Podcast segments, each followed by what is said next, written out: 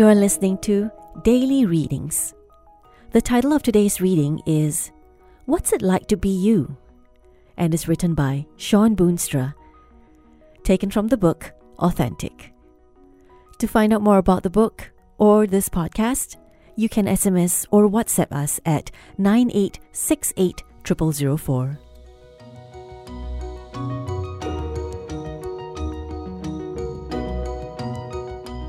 January 20th.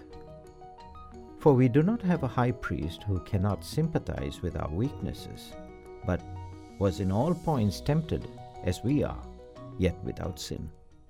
Let us therefore come boldly to the throne of grace, that we may obtain mercy and find grace to help in time of need. Hebrews chapter 4, verses 15 and 16. You have met them. People who love to dole out unsolicited and frankly unwanted advice. Some of them watch their fellow believers like birds of prey, waiting for an opportunity to swoop down and explain what is wrong.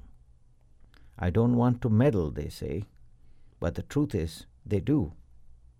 And it is more than likely that they would love it if people would only consider their more perfect example. Jesus has some advice for such people. How can you say to your brother, Let me remove the speck from your eye? And look, a plank in your own eye? Hypocrite! First remove the plank from your own eye, then you will see clearly to remove the speck from your brother's eye. Matthew chapter 7, verses 4 and 5. When someone tells you, you don't know what it's like to be me, that person is probably right. You do not. Our ability to assess someone else's life is compromised by our own sinful natures, the plank in our eye. But fortunately, that is not the case with Jesus. He does understand. We might feel tempted at times to think that God is like our fellow human beings, that He does not know what it's like. But the Bible assures us that that is not the case. Jesus gets it. And He gets it from the clear, objective vantage point of someone who has never caved in to temptation. He has experienced intense physical pain and deep emotional distress. He has been hungry, thirsty, rejected, and lonely. The God of creation has not isolated himself in some remote corner of the universe where he does not have to deal with the fallout of our rebellion. He would certainly have that right, but he has chosen to so completely identify with us that he became one of us and joined us here in the most painful location in the cosmos.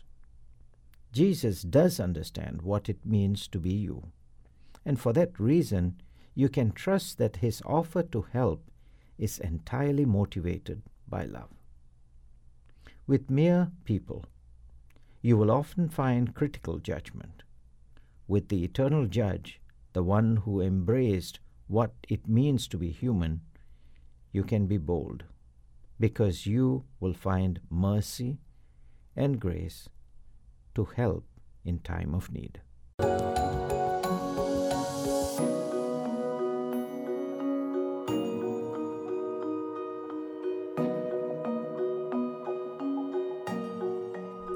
You're listening to Daily Readings on 107 FM.